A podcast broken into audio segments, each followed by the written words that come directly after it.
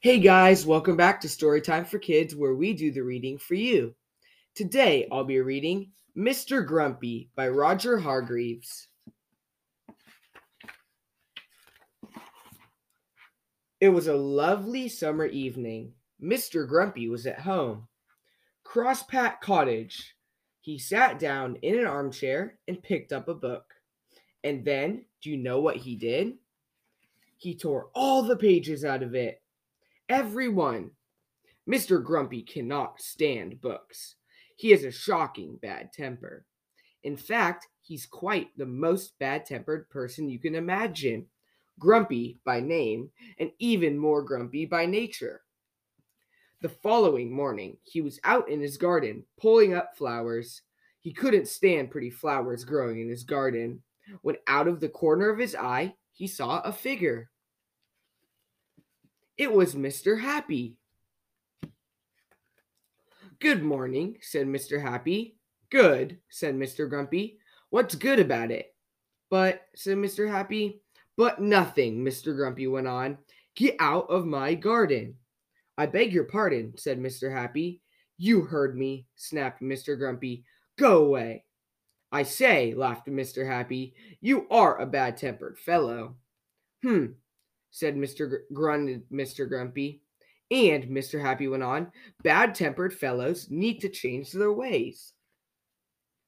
Rubbish, retorted Mr. Grumpy and went into his cottage, deliberately stepping on Mr. Happy's foot as he passed him. Ouch, said Mr. Happy. Bang went the door of Crosspatch Cottage as Mr. Grumpy slammed it behind him. Mr. Happy stood there, looking not quite so happy as he normally does. His foot hurt, he thought, and thought, and thought some more. Then he had an idea. He smiled and went to see Mr. Tickle. Mr. Happy told Mr. Tickle of his idea on how to get Mr. Grumpy to change his ways. And Mr. Tickle grinned the sort of grin that goes from ear to ear. That is, if you have ears, which he doesn't. Oh, he grinned, rubbing his the hands at the end of those extraordinary long arms of his together. That sounds like fun. That afternoon, Mr. Grumpy went to town shopping. He walked into Mr. Meat's shop. Mr. Meat was a butcher. Give me some sausages, snapped Mr. Grumpy, and be quick about it. Poor Mr. Meat, who was frightened of Mr. Grumpy, did as he was told. But as he was doing as what he was told, something appeared through a shop doorway. Do you know what it was? Well, it was an extraordinary long arm belonging to. Well, can you guess who it belonged to? Can't you?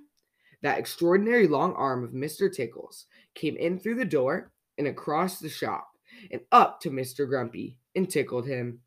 Oh, squeaked Mr. Grumpy in alarm, dropping his sausages and looking around to see what had happened. But he couldn't see anything. He could not. Humph, grunted Mr. Grumpy, and picked up his sausages and went next door to the bakery. Crash went the door of the shop. Give me a cake, snapped Mr. Grumpy, and hurry up. Poor Miss Fairy, who sold cakes at the bakery, was frightened of Mr. Grumpy, so did as she was told. But as she was doing as she was told, guess what happened? Oh, squeaked Mr. Grumpy, dropping his cake and his sausages. He just could not understand what was happening. And the same thing happened at Mr. Daly's, the newspaper stand, and at Miss Humbug's, the candy store, and at Mr. Bottle's diary, and at Mr. Packet's, the grocer's. It went on out all afternoon, and all afternoon Mr. Grumpy kept being tickled and dropping his shopping bags and picking them up, and being tickled and dropping his shopping bags and picking them up, and being tickled and dropping his shopping shopping bags, and he just could not understand it.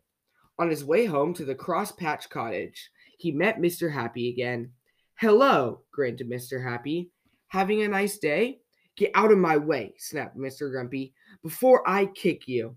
But almost before the words had passed his lips, the extraordinary long arm of Mr. Tickles had appeared from, be- from behind a tree and tickled him yet again. He jumped in the air and dropped all of his shopping bags yet again and fell over.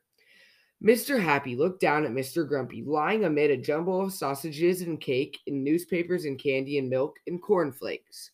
I think, he laughed, that if you were to change your ways and not be quite so bad tempered quite so often, this sort of thing might not happen to you quite so often. Humph, grunted Mr. Grumpy. He picked up all of his shopping bags yet again and went home to the Cross Patch Cottage. But on his way home, he did think about what Mr. Happy had said because he very definitely did not like ha- what had happened to him that afternoon. Mr. Happy and Mr. Tipple, Tickle laughed and shook hands. And so, after that, he did try not to be quite so bad tempered quite so often. And the more he tried, the less he found he was tickled. And so he tried more and more. And these days, he's a changed person. Why, only the other evening, he picked up a book. And you know what? He only tore out one page. I hope you enjoyed listening to Mr. Grumpy by Roger Hargreaves. Go check out our Instagram at Storytime for Kids Podcast. We'll see you next time. Bye.